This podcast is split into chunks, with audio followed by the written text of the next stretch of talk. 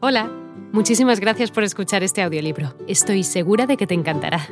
Me llamo Ana y a continuación podrás disfrutar de un previo del libro completo. Si te gusta lo que escuchas podrás descargártelo completamente gratis desde mi web, www.escúchalo.online. Un abrazo. Eso está por ver. Se desabrochó la chaqueta y le enseñó al gigante el cinturón. Aquí puedes leer qué clase de hombre soy. El gigante leyó siete de un golpe y pensando que eran hombres los que había matado el sastrecillo, sintió un poco de respeto por el muchachito. Pero primeramente quería ponerlo a prueba. Cogió una piedra en la mano y la deshizo de tal manera que goteó agua de ella. Imítame, dijo el gigante, si es que tienes fuerza. Nada más que eso, dijo el sastrecillo. Sacó el blando queso y lo apretó de tal modo que soltó jugo. Bien, dijo. Esto ha sido mejor, ¿no? El gigante no supo qué decir y no lo podía creer del hombrecillo. A continuación cogió el gigante una piedra y la lanzó a tal altura que casi no se la podía distinguir con los ojos.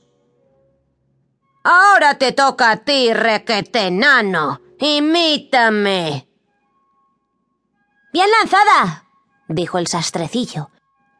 Pero la piedra ha tenido que caer indudablemente de nuevo al suelo. Voy a lanzarte una que no volverás a ver. Y metió la mano en el bolsillo, cogió al pájaro y lo lanzó a los aires.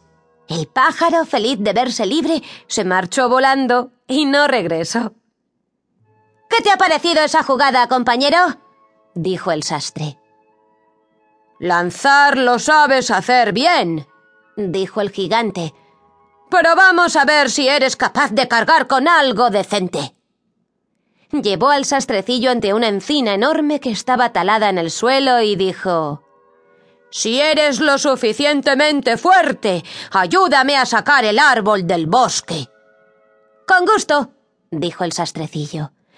Coge tú el tronco en la espalda y yo levantaré el ramaje, pues cargar con él es sin duda lo más pesado.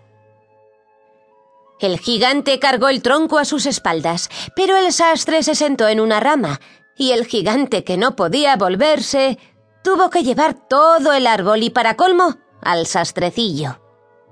Él iba detrás feliz y bien humorado, silbando la cancioncilla. Cabalgaban tres sastres por el portón hacia afuera, como si fuera un juego de niños cargar con el árbol. El gigante, después de haber llevado durante algún tiempo la pesada carga, no pudo seguir y dijo Escucha, tengo que dejar caer el árbol. El sastre saltó ágilmente, cogió el árbol con ambos brazos como si lo hubiera estado llevando y le dijo al gigante Tú, que eres un mozo tan fuerte, ni siquiera puedes llevar el árbol. Siguieron andando los dos juntos, y cuando pasaron al lado de un cerezo, cogió el gigante la copa del árbol, donde están los frutos más tempranos, la dobló, se la puso al sastre en la mano y le mandó comer. El sastrecillo, sin embargo, era demasiado débil para sostener el árbol, y cuando el gigante soltó el árbol, volvió hacia arriba y el sastrecillo fue lanzado por los aires. Cuando cayó de nuevo sin sufrir daño, dijo el gigante ¿Qué pasa? ¿No tienes fuerzas para sujetar esta débil vara? Fuerza no me falta, dijo el sastrecillo. ¿Tú crees que esto significa algo para uno que ha alcanzado a siete de un golpe? Si he saltado por encima del árbol es porque los cazadores están disparando allí abajo en los matorrales. Imítame si es que puedes.